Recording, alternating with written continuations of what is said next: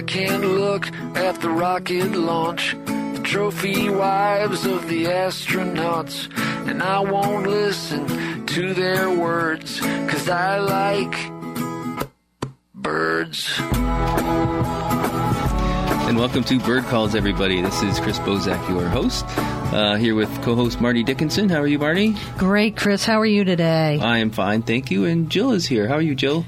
Good, thank you. I saw a beautiful cardinal. Oh, very nice. Oh my gosh, it was on, on the fence in my in my yard, and I was Mhm. just it was just so beautiful. I couldn't. I haven't seen one in a while. And That I'm assuming. I'm assuming it was a red cardinal as opposed to Yes. a female. well, the female cardinal is very beautiful too. It's just um, less red and has a lot of uh, sort of brownish This was brushing. very very bright. Red. Yeah. Right, right, Oh, yeah. good. Mr. Handsome, Mr. Cardinal. Yeah. They are cool if you watch the behavior of them. If you if you hang out with them, Jill, they're very cool. They are cool. Well, speaking of that, so we're going to have a good show today coming up. We're going to talk about Pledge to Fledge, which is all about getting uh, non birders interested in birding.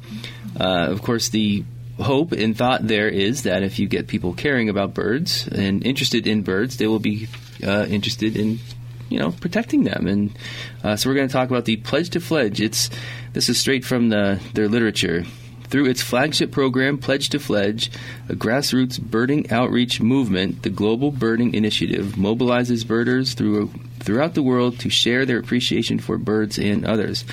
So we're going to talk with uh, three people who are going to um, kind of organizing and uh, putting together Pledge to Fledge, uh, which is August 24th through 26th. And the basic concept is if you are a, if you are a birder, you talk about uh, getting non-birders, you know, bring them out to the field, or if you're out there looking at birds and someone walks by, uh, call them over and say, "Hey, check out this bird," and maybe they'll get interested in, in birds. But uh, so, who who are we going to be talking to, Marty? Well, um, also, I just want to input that it's it's about getting children out there, but it's also getting adults, getting anybody out there, big, small, short, wide, any any people all over the world. We have uh, three people that are coming on that ha- were involved in the initial part of that with Richard Crossley. He's not going to be on today, but we have Dave Magpiong and we have Michelle Mohilef and her sister Danielle Mohilef. Those two are uh, the sisters are from California. They have um, a company called Pacific Bird and Supply, and we'll we'll touch base on that a little bit. But it's pretty much um, people that are around the world that are going to get involved with this, and there have been key uh, several key people of these three that are going to come on today and talk a little bit about that and get a little bit more into detail about that. So it should be really interesting. Okay, yeah, and you said uh, Richard Crossley is involved, and he actually talked about it uh, several months ago on Bird Calls Radio. That he did with his book, and uh, it was one of those. Uh, it's uh, um, just a grassroots starting to, you know, bring it from people that know about birding, um, already know about birding, but it's to bring it to the forefront and get people much more involved with the conservation, birding, getting kids outside. Um, sort of the, the mantra that that you have always. Uh, um, have talked about Chris as as I have too. So it should be really interesting, and and it's to get everybody involved and get people out and get people and you know talking about it. So Okay, and Dave, Michelle, and Danielle will talk more about the details, but it is Yes, August 24th through 26th, and it's um, it's a global initiative, so it's not uh, an event where people gather. It's just you go out wherever you are and get non-birders involved in birding. Um, right, you can have actually have groups and people too. You can get together and do little things in your particular area. So as you said, it's global and it's um, bringing it forefront and being aware of it and. Um, Getting off your duff and getting outside and, and uh, doing things. yeah, uh, so yeah, with this is. Bird Calls Radio. I'm not sure I properly introduced the show yet, which deserves a good introduction. so it's certainly uh, does. We're sponsored by Wild Birds Unlimited um, in Darien and also Bedford Hills, New York, and also uh, Maritime Aquarium at Norwalk. Um, we're on uh, Facebook, we're on Twitter, and we're now on iTunes. So go to any of those places and search for Bird Calls Radio, and you will find us. Yeah, yeah, I'll tell you, iTunes is the way to go. Um, we also have the archives on Bird Calls Radio too, but we also have them on iTunes for those who cannot listen on Listen Live on Sunday. So we're all hooked in here. We are, we are. So there's no excuse not to Absolutely. listen to Bird Calls Radio anymore. And we're going to bring on Joe Warren in a second here, but I got a little surprise for Jill. She was so enthralled by that cardinal. what, what, what do you think I'm going to play here, Jill? You gonna play me a cardinal tweet? Here's a here's a cardinal. You ready? This is bird call, so we got to do some bird calls here. Thank you.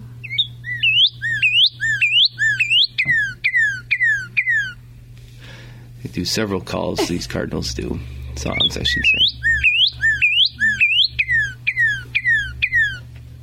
It's fascinating to watch cardinals perch and do their songs over and over again. They're just they got the loud, clear whistles. Just beautiful singers. Sometimes starting very early. Thank you. You're welcome, Jill. And the, their calls are just little high pitched chip notes. So if you learn that, uh, you know, a lot of times cardinals, as conspicuously colored as they are, they can uh, hide very well sometimes. So if you get to learn their um, their call note, which is a kind of a high chip, that's a will also help you in birding. You'll you'll not. Sometimes you sit there and wonder what the heck is that, but uh, if you learn that, you'll know it's a cardinal, and then you could uh, go about trying to find the cardinal. I would imagine that Wild Birds Unlimited has probably uh, started a few people on the path to bird watching in the hobby of uh, of watching birds. And speaking of Wild Birds Unlimited, we have Joe Warren from the Wild Birds Unlimited in Bedford Hills, New York, and also uh, Darien, Connecticut. So, w- wel- welcome to the show, Joe. Hey, Chris, how you doing today? I'm fine. Yeah, we do. Uh, we try very hard to get people involved in, in the hobby of backyard bird watching. Um, I, I think one of the things that we try to keep in mind is that an awful lot of people are involved in the hobby and don't realize it. That is to say, they spend time watching birds in their backyard, uh, staring out the window and looking at the activity, without formally putting up a bird feeder and, and, and actively pursuing the hobby. Then all of a sudden one day it strikes them, gee, I, I these birds are here. I ought to put a bird feeder out, or I ought to do something uh, more to to attract birds to uh, to my yard. And we can help them with that, and we try very hard to help them with that, um, so that they in, they get more involved in the hobby and get more enjoyment out of the hobby. Uh, but it's amazing the number of people that you talk to who say, "Oh yeah, I've seen that bird. Oh yeah, what is that bird?" And they don't realize that they are gradually becoming involved in the Yeah. You know, without, and and then they make that jump to actively pursue the hobby, and it's an awful lot of fun. Yeah, I would think, and you, you know, it's not new store in Darien anymore, but it's you know in the scheme of things, it's it's, it's relatively new. So I, I would think just opening up a new store and catching the attention of people coming off the train that would you know maybe spark an interest just just in, in that way. It does. The other thing that we try to do is we try to offer in both of our stores a lot of gift items that will bring people into the store for reasons other than backyard bird watching. And then once they're in the store and see all the things that are available to help them and to make it really easy to get involved in backyard bird watching. Um, and also the expert advice that we can give them in terms of, of what to get, how to set it up, uh, how to pursue getting a variety of birds in the backyard. Uh, one of the things that we really encourage our customers to do is to the the term backyard bird watching is really a misnomer.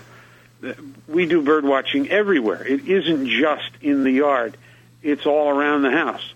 And so we encourage our customers to, before they start putting up bird feeders and and putting up bird houses and things like that, to begin to think, where do I spend my time?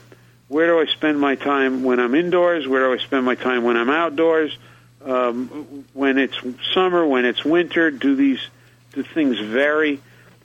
Typically, the kitchen is set up the same way whether it's summer or winter, but you might spend an awful lot more time um, inside in the summer in one particular area of the house than you would in the wintertime. Certainly, in the summer, we'd expect people to spend more time outdoors than they do indoors.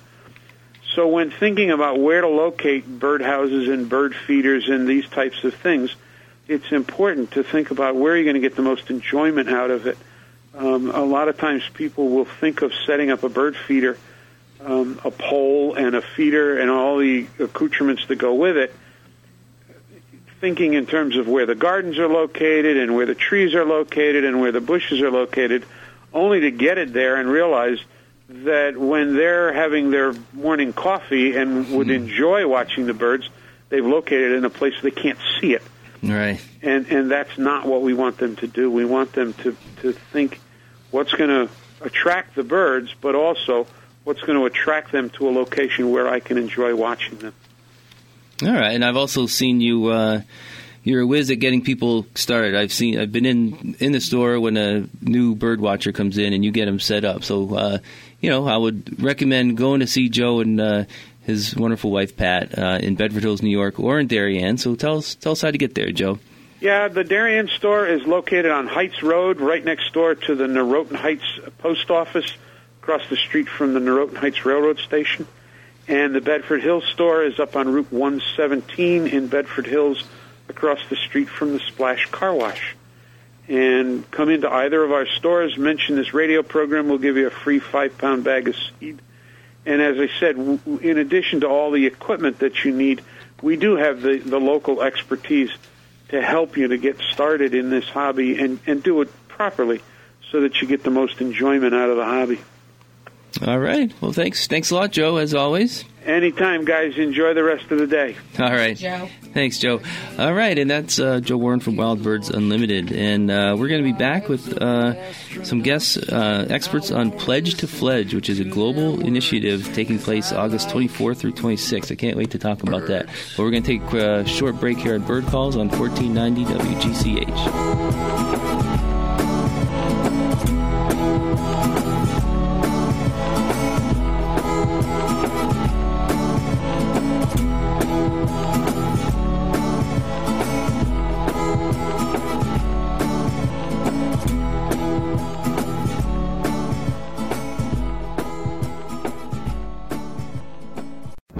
It is the ocean's most deadly predator, sleek, powerful. The very name of it strikes fear into swimmers everywhere. It is. Shark! Want to know what one feels like? Hurry into the Maritime Aquarium at Norwalk for Touch a Shark. That's right, you can touch a real live shark in the aquarium's brand new Shark and Ray Touch Tank. Plus, you can take your picture in a shark cage and see baby sharks even before they're born. Come see all that's new 21 new exhibits, 27 new species, 300 new animals. Touch a Shark completes the fantastic refurbishment at the Maritime Aquarium at Norwalk. The great white alligator is back at the Maritime Aquarium, but only for the summer. This 8 foot albino is the rarest animal you will ever see. White alligator, now through Labor Day only. With scary sharks and friendly ones you can touch, cute meerkats, and amazing IMAX movies, the Maritime Aquarium at Norwalk offers an affordable family adventure close to home. Shark! Hi, this is Chris Bosak inviting you to check out birdcallsradio.com. It's the official internet home of the Bird Calls radio program, heard right here on 1490 WGCH from 1 to 2 p.m. every Sunday. Bird Calls is your weekly look at the wonderful world of wild birds. BirdCallsRadio.com supports the show with bird blog postings, show archives, a contact me button, and a special page for potential advertisers to learn how to support Bird Calls Radio. So check out birdcallsradio.com and feel free to drop me a line. Welcome to the wild. Wild Birds Unlimited Nature Shop, where you can turn your backyard into an unlimited oasis of natural harmony. With birdhouses, feeders, and baths, no waste seed blends, and a great selection of garden and gift items, Wild Birds Unlimited Nature Shop is any nature lover's paradise. Wild Birds Unlimited Nature Shop in Bedford Hills, New York, and now in Darien, Connecticut. Kymry Group is a boutique media service agency helping Fortune 500 corporations, nonprofits, and local businesses in all aspects of advertising, photography, and promotions. Kymry Photo includes assignments, stock images from 1925 to 2011, consulting, permissions, photo editing and research, as well as multimedia presentations. Kymry Media creates and executes activity for advertising, digital media, and sponsorship. To succeed and show how you can make a difference and get noticed, visit KymryGroup.com. That's K Y M R Y Group.com or contact Marty Welch Dickinson at 203 846 0359.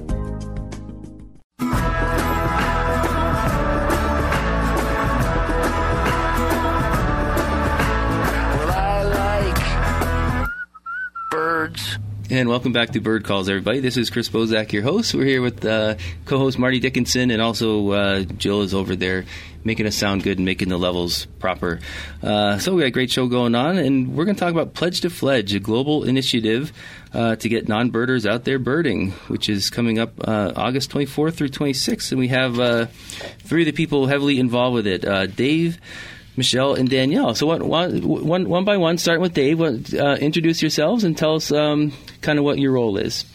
Thank you for having us on the show. Um, my name is Dave Magpiong. I've been brought on board with Pledge to Fledge with Richard and the ladies and Keith Barnes. Um, I'm a school teacher out of New Jersey, and it's been a passion since I've been into birding to bring people into birding because it does so many good things for them. And as a result, I started Fledgling Birders Institute, which is aimed at bringing people into birding. Okay, let's hear from uh, fr- from Danielle now. Yeah, um, I'll just go ahead and introduce Michelle and I since Okay, we are great. sisters who Okay. live in Los Angeles, California. And we are best friends, birding buddies, and co owners of Pacific Bird and Supply Company, which is an all natural wild bird feed and supply company. That's And that's we got into this. Um, I'm sure I'll go ahead and explain the story in a bit. But um, with Keith Barnes, Dave, Richard Crossley, and it was our goal to kind of create an organization that could go ahead and unite birders worldwide in a campaign to pledge to fledge young birders and new birders. that's very cool. Well, maybe you could tell us a little bit more about that. What is Pledge to Fledge all about, Michelle? Sure. So, simply put, Pledge to Fledge is an international grassroots global birding initiative. Um, our goal is to promote the growth and enjoyment of birding through education, sharing, and discovery. Um, we seek to do this by inspiring birders across six continents, which is pretty incredible, Sure um, and take out non-birders in savannas, wetlands, forests, and parks to experience the thrill of searching for, observing, and identifying birds in their natural habitat for the very first time. Um, I'm sure as birders ourselves, we can all sort of remember how wonderful it was to see our spark bird for the first time, and that's really what our mission is to do: is to get others involved and and see their birds that inspire them to go out and observe nature. What we found is the minute someone sees a bird for the first time, it's almost impossible to ignore. You can't really evade birds once they capture your, your attention. That's for sure. So we're really excited about this, and it's going to be, you know, it's it's an online pledge. So essentially, you go online and you pledge to fledge a new birder, um, and you can upload your photos and really connect with the world around you on this. This it'll our inaugural event is August 24th through the 26th. So we are very excited about it. And that weekend, in real time, you'll see birders from all across the world. You know, the Young Birders Club of Uganda, Young Birders of Ohio, um, Ohio and Iowa, uploading their photos and sharing their their events, and you know, pledging to fledge young birders and showing them with their young fledglings out birding. Wow, cool. It's just such a really cool thing, and I'm really glad that now um, it's come to the forefront where several people have gotten together. How did the Global Birding Initiative come about, Danielle? You know, um, it was really it was funny. Michelle and I had headed over to Rutland, England for Bird Fair. For any of you who haven't been, it was one of the most remarkable Apparently we've ever had. There were 25,000 birders from around the world there. I know, and we've gone to see Richard Crossley, um, who's written the Crossley ID Guide Speak, uh, Sure. a book we adore, and went up to him afterwards, asked him to sign our book, and he looked at us. He's like, "You two aren't birders. you don't exactly fit the mold of a birder." Michelle and I are like, "Well, yes, we are, Mr. Crossley." and you know from that point he you know we um, met up with him at a pub later that evening with a couple of his friends and you know, the chemistry was just there. We started talking, and there was passion and love for the future of birding and getting other people involved. And that's really where the the premise of um, Pledge to Fledge hatched. And from that point on, when we got back to the states, what we saw that evening, though, was that we had birders from five five different continents. We all had different vastly different birding interests. Some of us were photographers, some of us were competitive birders. Michelle and I were backyard birders. We mm-hmm. also enjoyed birding. Some of us were listers. Yeah. It was just very different. So geographically, demographically, in terms of birding interests, we were so different, and yet we all had this fundamental passion um, to share our love and appreciation for, for birds with others and to unite birds worldwide. And once we started talking and realized that despite our differences, we there's such a common a common foundation for what we wanted to do. Yeah, we realized how incredible it would be if we could unite birders of all sorts and across you know interests and demographics and you know uh, geographical locations and work together to promote bird awareness, appreciation, and conservation ethic. Yeah, and so I once we got back to the states, the idea really continued, and Richard kept mentioning Dave Magpiong, and he was like, "You have to get Dave Magpiong on board. You don't understand. He's already been doing this. He'd be the like it was a natural." It was a given. And so Dave came on board, and it was this beautiful synergy, and it was just such a natural chemistry. And from there, GBI was really hatched, and Pledge to Fledge is in full swing. Yeah, it really is cool. Um, you know, this question is going to be to Dave, and why should birders participate, and how will a unified effort make a difference, Dave? Oh, that's a great question, Marty. You say, why should birders participate? And my question back to you and birders out there is, why wouldn't you participate? If yeah, you why not? Birds, yeah. Right. It's something that we all need to do because too many people walk down the street and they'll walk right under a flock of um, cedar waxwings and have no idea they're there. They'll walk Yep. through, you know, downtown Philadelphia and there'll be a peregrine falcon flying overhead. They have no idea it's there. How can we not open their eyes to that? You know, it's given all of us such incredible joy, the stress relief, the intrinsic beauty of it. It's almost selfish to keep that to ourselves. Yeah. You know, how can we not, if we care about people, how can we not share it with them? Well, how can birders not want to share it with other people? Because the more we share birds with others, the more their eyes get opened. Then they start to appreciate birds and the habitats they're found in. And then you have all of a sudden more people that care about conservation. So if we care about birds, how can birders not do this? We need to reach out. We all need to be ambassadors for birds in our own little corner of the world. Yeah, and I, you know, and I, Crossley, Richard Crossley, you know, has a book out there, and he's a big name, and you know, David Sibley, and lots of big names that are out there. But to my buddy Rich down the street, Crossley and Sibley mean nothing to him. I have a connection with those people, and so many other birders have those connections. Hmm. Their family, their friends, their coworkers, their students, you know, their cousin down the street, and we're the ones that can go out and catch those people. And like Danielle and Michelle said, give them that spark bird experience. Get them to bite. Then once they bite, they're going to dump us for Richard or David Sibley or somebody else. or they're going to start showing you.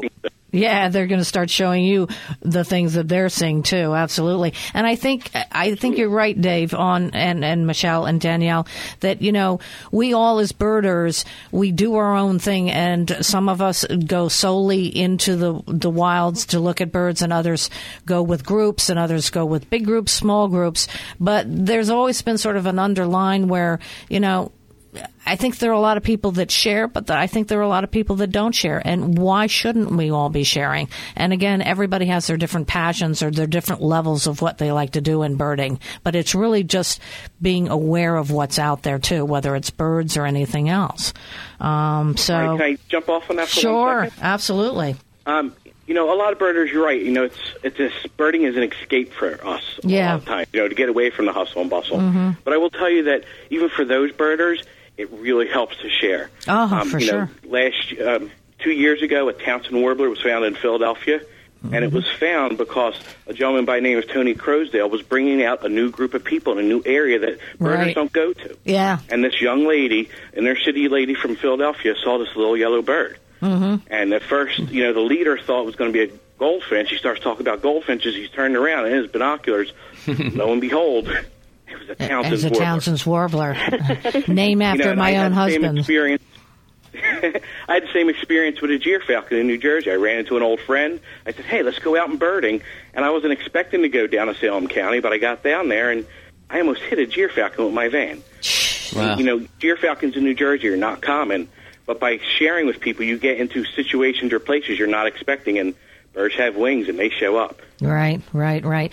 Um, how is P- Pledge to Fledge different from other birding events like CBC, I, IMBD, the Big Seat, Sit, etc., Dave? The big seat. I think I might have it. I know, Big Seat, Um, Big Sit, sorry blah, blah. the words just But, aren't you know, working the- today. there are a lot of great programs out there. You know, Christmas bird counts been a tradition for over a hundred Yeah. years, and IMBD has done great stuff Mm-hmm. um, with getting you know families and groups involved. And a big sit, it's a great tradition. It can Yep. become a big party. Sure is. Um, but for a lot of those events, the people that go to those are people that already know about and care about birds. Mm-hmm. Um, the Pledge to Fledge is different because its whole focus is to birders to mobilize and be empowered to say, you know what, I am an expert in my town, and I'm going to show you what we have here. And it's not just to look at birds. The main focus is to share birds and to share birding. And from there, it's actually good for all those other events because by doing this, we're going to get more people to participate in those events yeah. you know, at those respective times of the year. So it actually benefits not just those new people and the birds, but it benefits the birding community because we're going to pump more people into it. They care about it and are interested, and they can learn more through CBC and IMBD and the Big Sit and so on. And on top of that, it's actually it's a global initiative, Right. which changes everything entirely because this is the first ever real global birding initiative that has taken place. And so you're, we're, I mean, we're mobilizing people across the world to to partake in this event. Sure. Um, and even though here in North America we might have a lot of these, you know, events where birders can par- actively participate, even though um, in other parts of the world, you know, that's not necessarily the case. And here we have the opportunity, you know, envir- conservationism, it's something that needs to, we need to develop future generations of conservationists everywhere. So this is particularly important to do not only here in North America, but, but abroad as well. And so this is truly the first ever global birding initiative, which makes, which makes it entirely different. Oh, for sure, absolutely. Yeah. yeah. Um, who else is on board? How is uh, uh, we'll we'll call P two F taking flight worldwide? Well, I guess we just really pretty much talked about that, but you can probably have Well, more detail. So the idea was to make this truly a grassroots effort. And when when Dave, Richard, Keith, Michelle, and I looked at it all, we were trying to find ways. How do we mobilize birders around the world? Mm-hmm. Um, and so we we decided that we wanted this to be a grassroots effort. This is about empowering birders to to take action Yeah. and and get them to be enthusiastic about about encouraging new new folks to get out there birding. And so we wanted to put the power back, you know, in the hands of birders and and encourage them to do so. So in order to mobilize birders around the world, we asked global ambassadors to join us um, from each country. We're still working to develop our global ambassador base, but what we what we realize is that P2F is wholly reliant on the participation of and enthusiasm of birders worldwide. right. And so we've managed to get people on board in just the last few weeks since we've launched. Um, the UK, we have global ambassadors from Madagascar, Ethiopia, China, the Philippines, Australia, Costa Rica, Italy, you name it. And I mean, down to this was actually presented to the Ugandan president last week. Very Um, We have the young, yeah, we have, yeah, the young birders of Uganda are doing amazing things out there that we would never have known Yeah. and, and never been able to share with the rest of the bird, world birding community. So we're really just encouraging people to become part of a bigger movement, far bigger than, than North America and and then what we've ever been able to conceive of as, as birders. And so within North America, though, what we've also done um, to make this more accessible and have, have people to reach out to is we've um, separated the country. We have regional coordinators who've come on board, and they're helping to facilitate re- um, P2F events across the country. But the great thing about this is that anyone can really, and what we want to do is pe- we want allow to allow and empower people to interpret pledge to fledge in their own way because Mhm. we understand being birders who are very different in their interests. We understand, you know, if you're a, I know Marty, you're into bird photography. For you, it would only seem natural to take out, you know, a, another person who's interested in ph- photography, but who may never have explored bird photography for the first time. Yeah, yeah, yeah. Share your lens. Like allow them to to kind of embark on that uh, on that route. Maybe they've never never explored it before, but you know, an artist, someone who enjoys drawing birds. I have a lot of people that I've connected with abroad who enjoy drawing birds. Maybe go out there and take another art student out. If you teach an art class and you're a birder, take your art class out. Um, yeah. do whatever feels natural to you. Embrace Pledge to Fledge in a way that feels natural to you. Um, if you enjoy doing bird walks, plan a bird walk. If you're a, a Wild Birds Unlimited store owner, plan an activity.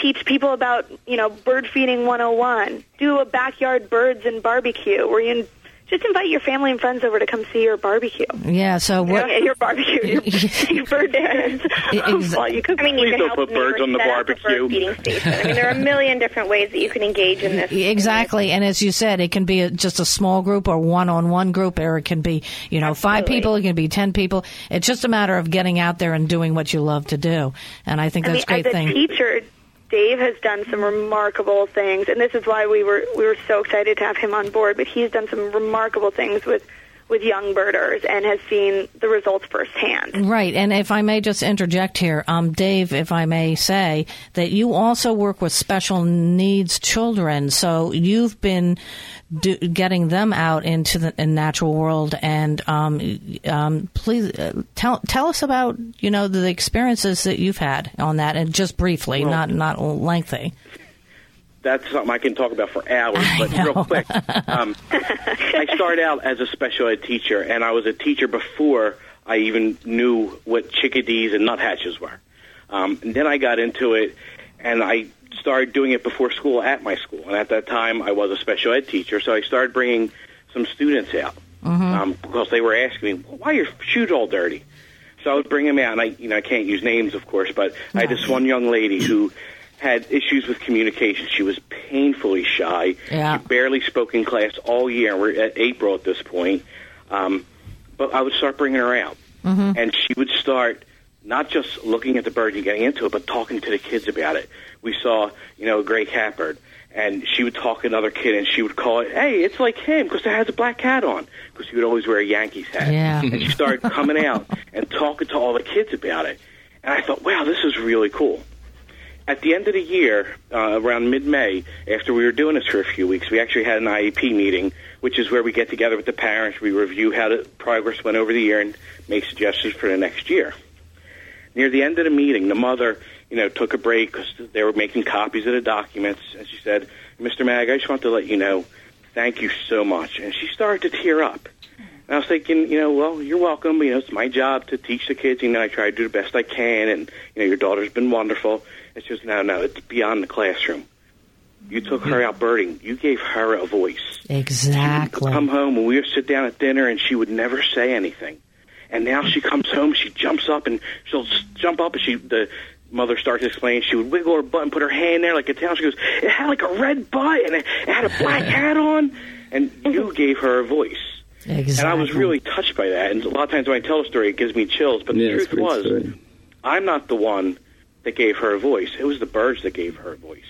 But you helped Um, one other quick facilitate it. But you help I did facilitate it. facilitate it. Yeah. And we can all do that. Birders need to do that because it, it's transformational, the power of birds. I had Um, this one student who was really shy. He's a sixth grade boy, you know how sixth grade boys can be. Um, and he was had social communication issues. Well, I also had a girl that was an eighth grade girl that was coming out and going birding just because she thought it was interesting, heard what I did, and we would all be out there together. Well, you have, you know, this boy walking through the hall, head down, like he's in his own little shell because he's overwhelmed by everybody. And as he's walking by, this pretty eighth grader walks by, and she knows him from birding, and she goes, "Hey, so and so, how's it going? Wasn't that great this morning? You know, when we saw the the uh, cardinal come in." And they start talking. He walked away. His head was held so high, and all those sixth grade boys were looking at him like, oh, he talked to her?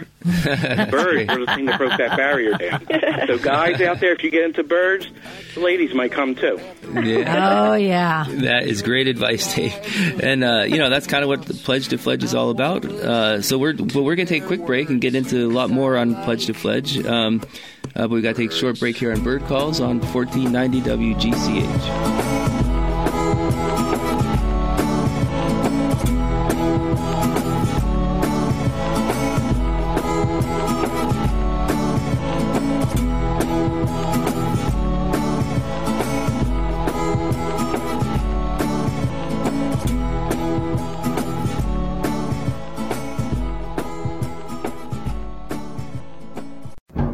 It is the ocean's most deadly predator, sleek, powerful. The very name of it strikes fear into swimmers everywhere. It is.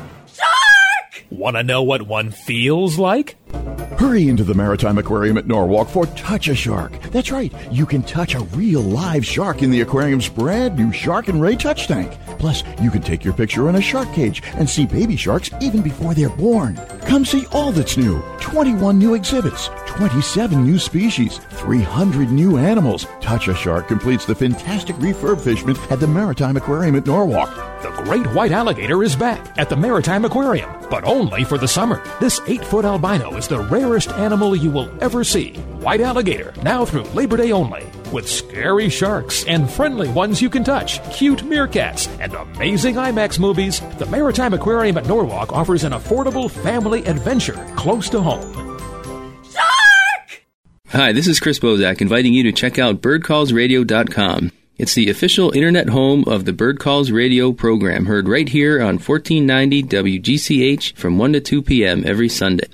Bird Calls is your weekly look at the wonderful world of wild birds. BirdCallsRadio.com supports the show with bird blog postings, show archives, a contact me button, and a special page for potential advertisers to learn how to support Bird Calls Radio. So check out birdcallsradio.com and feel free to drop me a line. Welcome to the wild. Wild Birds Unlimited Nature Shop, where you can turn your backyard into an unlimited oasis of natural harmony. With birdhouses, feeders, and baths, no waste seed blends, and a great selection of garden and gift items, Wild Birds Unlimited Nature Shop is any nature lover's paradise. Wild Birds Unlimited Nature Shop in Bedford Hills, New York, and now in Darien, Connecticut. Kymry Group is a boutique media service agency helping Fortune 500 corporations, nonprofits, and local businesses in all aspects of advertising, photography, and promotions. Kymry Photo includes assignments, stock images from 1925 to 2011, consulting, permissions, photo editing, and research, as well as multimedia presentations. Kymry Media creates and executes activity for advertising, digital media, and sponsorship. To succeed and show how you can make a difference and get noticed, visit KymryGroup.com. That's K Y M R Y Group.com or contact Marty Welch Dickinson at 203 846 0359.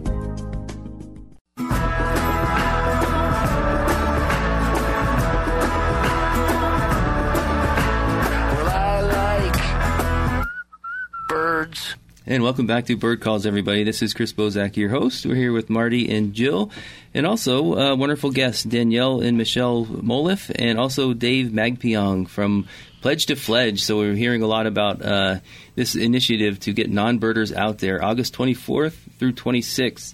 Uh, so I was wondering if you could offer some tips and maybe a specific example. I know um, uh, one of you has a uh, uh, good story about how you got your husband involved. So let's let's hear that story, and then if you have any other tips for uh, getting non-birders involved, uh, please share that as well.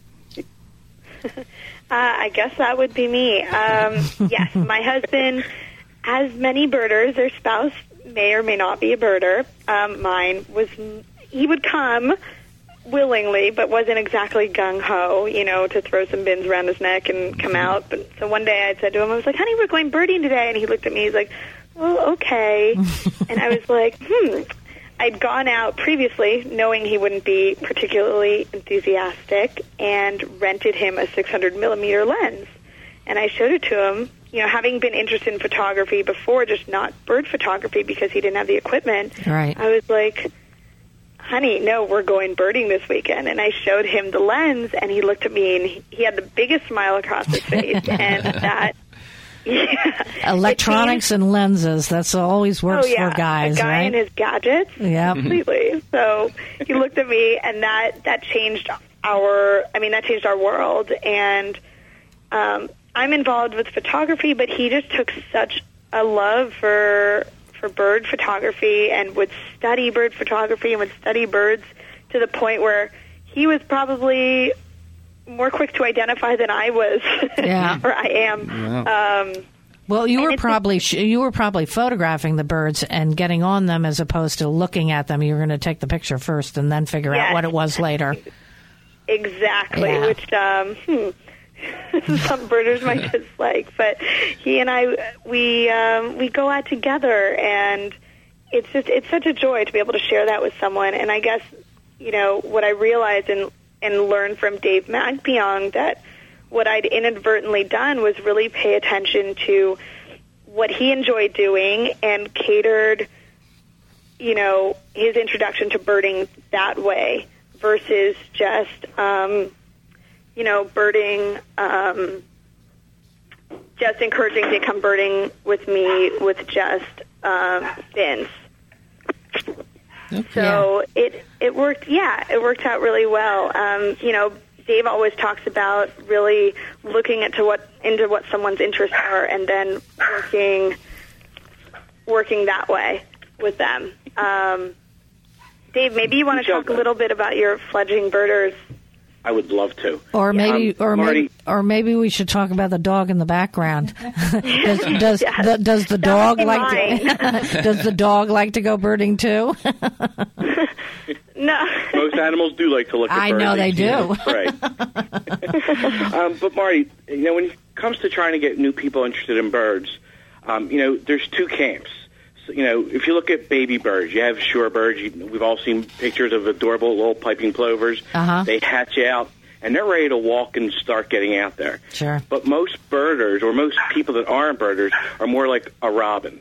When they're born, they're helpless, they're blind, they can't do anything. They need that constant support, that someone to guide them and give them little tidbits Yeah. and get them going.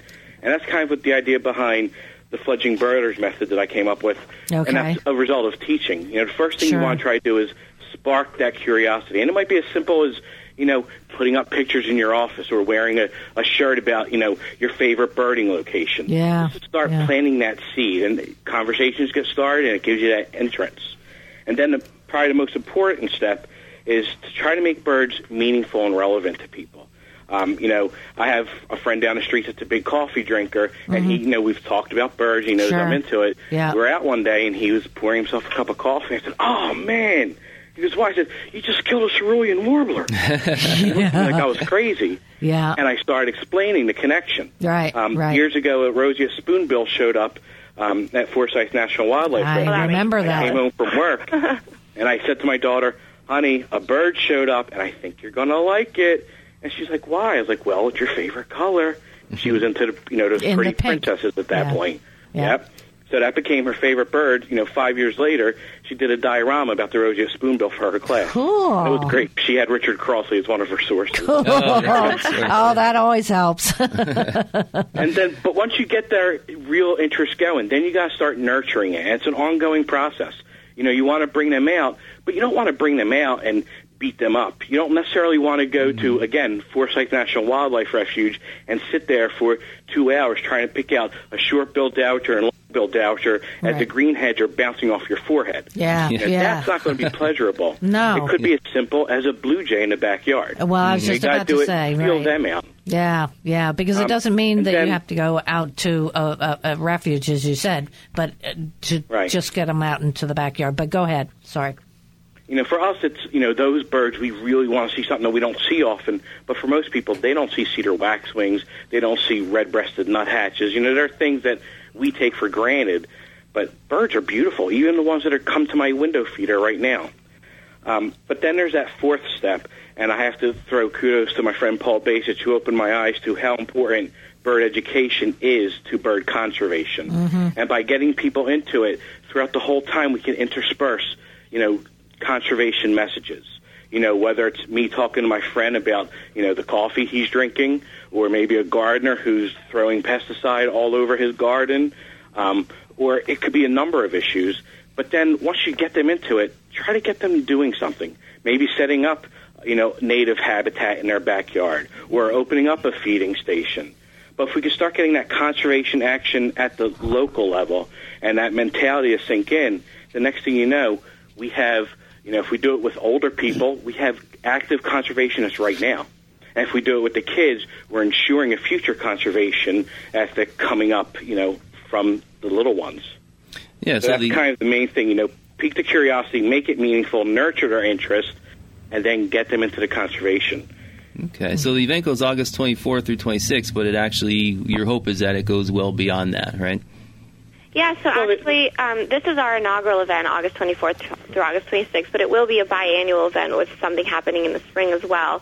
But in, in addition to that, you know, we realized that um, twice yearly for one event is not really going to cut it. So our um, website, pledgetofledge.org, is um, is a great way to continue the conversation going throughout the year and a way to find um, other alternatives to, you know, keep your fledgling engaged and active throughout the year.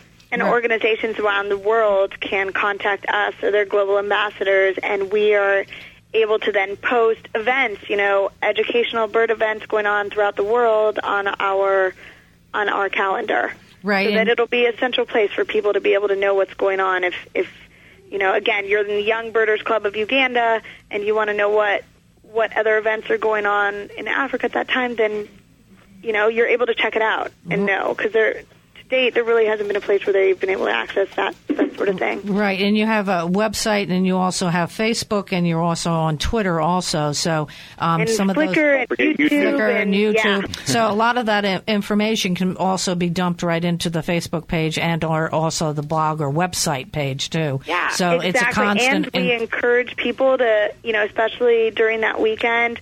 Um, Upload your photos, set, share your videos. I mean, really show us, show us what you're what you're doing, and you know, it's it's kind of a great way to also bird without birding somewhere else in the world. So Right, and if you don't if you don't have your own website or anything like that, that's also a great way of being able to share those uh, that those pieces of information. oh, for too. sure, and to be able to share your stories and everything. Exactly. we really encourage people to get involved in the conversation. True. Okay. Um, you also tie into, um, if I may just say, um, just a quick mention that um, Danielle and Michelle have a company called Pacific Bird and Supply Company, and it's actually a really unique company because it's not bird feed; it's uh, bird s- insects and such. Maybe you could just give a little little tidbit about that because I think that this is an important thing because it ties into not only that you're involved with birds, but that it goes way back. You have a business of this. Um, it's your love of what you like to do. Um, you know, um, so it kind of ties together. Yeah, you know, Michelle and I, we actually grew up on a farm, and our father's always been a really big animal lover, and he's actually been in the all natural dog treat industry for the last 50 years or so. So it was a pretty, it was just very organic the way that we ended up getting into the wild bird feed industry, and we saw a way that wild bird feeders could introduce, you know, to date, most people feed seed, but we thought by introducing alternative foods like insects and nuts and fruits, nectar, suet to your backyard um, birding buffet could really start attracting those insectivorous, colorful songbirds that people really want to see in their backyard. So that's really what our what our company is based on. And in doing so, you know, Michelle and I are backyard bird feeders. I have 18 very active bird feeders in my backyard in mm. Hollywood. Yeah, you were telling me about a couple birds the other day that you yeah, just get be in because I'm surprised to see what I got here. such as like yeah, a we have grosbeak. everything from black phoebes coming to our mealworm feeder to um, Black-headed grosbeaks to western Nice. bluebirds to I mean you name it. We get some really I mean and the hummingbirds are a whole different story. Oh yeah, oh Coming yeah, over tomorrow, girls. huh? I'm coming over tomorrow to see some of those. Our Oh buffalo yeah, no, we get um, just yesterday we went and we had dinner at this. Um, it's a hummingbird sanctuary. That's it's it's a restaurant that is actually a rooftop hummingbird sanctuary. Very Favorite cool. spot in LA.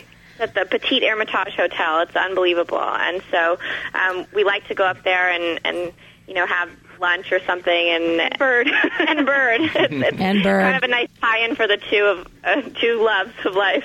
But Michelle and I, you know, we have our company and we love we love birding, but we also think it's very important to give back and to to uh, educate future birders and um, you know ensure that we have a future generation of conservationists that we're we're working to create. Exactly, and I, Chris and I uh, say the same thing. Um, you know, my husband and I do, um, you know, small workshops and always talking to people out on in the birding world. And Chris has two young sons, and he's always out gallivanting around in, in the in the in the wild. So, you know, I, I think it's always near and dear to our hearts to continue to at least educate the young and old also, because you're never too you're never too old and you're never too young to learn and educate. And I think Dave can say the same thing on that end too. Actually, Marty, you, you hit a great point because we all talk about kids, and it's important for kids. It's you know a cognitive exercise for kids, but for people that are retired and getting older in age, it's also really important to do it because that same process, you know, the Rolodex of trying to work out a bird identification is such great cognitive exercise. It keeps Oh. your mental acuity going. Absolutely. And for older people, you know, that's priceless. It keeps you going. It keeps you motivated. It, you know, fights off depression. Stress relief is right there. And it's a no, another part of your social life. Oh, absolutely. Great just people of every age. Absolutely. And uh, one of the things, just as a little uh, insight to what I was doing at one point, is I was a caregiver for my mom who passed away a while ago at 91 at a very young age. And um, one of the things that she loved to do is that she would feel housebound. And so I would go over to where I used to live and take her out. I mean, for most majority of the day. And we'd go over here to Greenwich Point or go somewhere where she could see distance, water, or if she wanted to go into the woods and just take a look around and listen to nothing because that calmed her soul. And so, you know, again, there we go back to anybody, any age, any time. And it's it's also about just planting seeds. You know, Michelle and I grew exactly. up with great exposure to birds. I'd be lying if I didn't tell you that in our teenage years we rebelled and Of course, we all did did. not have an interest. but the truth is, it's those seeds had already been so deeply planted that it was the most nat. Once we, you know, came into early adulthood, it was the most natural thing for us to turn to. And I'd also say it's like the first escape that we go to when we need to, you know, de-stress or relax. So. exactly. And some of those seeds you don't know about until you get older and you realize, oh, wow, I'm really kind of into this. This is kind of cool. Uh, But then it comes back to the remembrance of the key thing from way back when. At least that that's the way it goes in my brain. So, Completely. yeah. Yeah, so it could start One other gradually. quick point. It, Uh, it's important not to force it on kids. Oh, no. Then, or you know, anybody. or anybody. off. Yeah. Right. You know, be there as a guide, but you know, you don't want to shove it down their throats. Yeah, we went camping with my boys uh, a couple times this this weekend alone, and uh, you know we. Uh, while we're fishing, a great blue heron flies by. So there, I, I, I'll, I'll, I'll point that out. I'm not gonna, but I'm not gonna take them specifically if they don't want to, just to to go looking for birds. And, you know, if you're fishing, camping, and a bird comes by, that you know that you know who knows what their what, when their spark bird is gonna is gonna come. Yeah, no, it's true. Michelle and I, our background, our mother's from Ecuador, actually, so we're a bit spoiled in that sense. Where we have, Lucky um, you. yeah, I mean, honestly, when you grow up going to visit 250 relatives in Ecuador, it's, it's pretty nice when you're from one of the you know birding hotspots in the world. Yeah. So. Yeah, and I mean, both of our spark birds occurred when we were younger in in the Galapagos, hmm. easily. What what Mine was the what, frigate what were the bird, and hers was the the blue-footed booby, and it was just those are things you don't Listen forget. to Dave and you- laughing in the background. Okay. It's true, yeah. You don't forget them, and you you get Oh, there's older Blue and Booty story. love that bird. okay, but so you have the blue-footed booby. So what else is the other bird? Because uh, Is it- magnificent frigate bird, but we Oh, went okay. back last year and We had a chance to see that. We we went and saw the Galapagos rail. The I mean, we saw all the other endemics, which was the coolest thing yeah. ever. All right. Well, we have about three minutes left only. So, uh, um, August 24th through 26th, Pledge to Fledge, which is where. In many parts of the United States, August is not the best time to go birding, uh, but obviously it's a global initiative. So, how, how did you come up with these dates? Does Dave? Would you like to answer this? Do you want me to? Well, uh, one thing is the dates are there as a guide. You know, you're going to do it. That event's going to happen that weekend, but it's not hard. You know, heavy migration time necessarily. Right. But it gives you an entree to get those people out, and then you know what? You have the rest of fall migration Ah, to yes. get them out there and keep it going. It's a great introduction. And then you keep it going. You still have, you know, two or three months to get them really into it. You know, you're going to have the songbirds coming through. You're going to have the raptors coming through.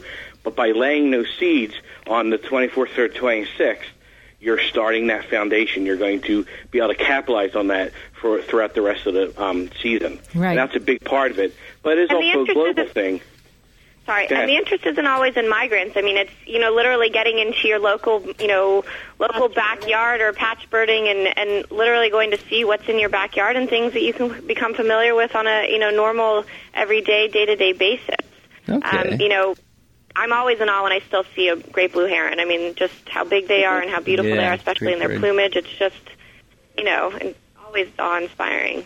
All right. Well, we're unfortunately we're about out of time, but August 24th through 26th, Pledge to Fledge. Just give us the uh, the website quickly.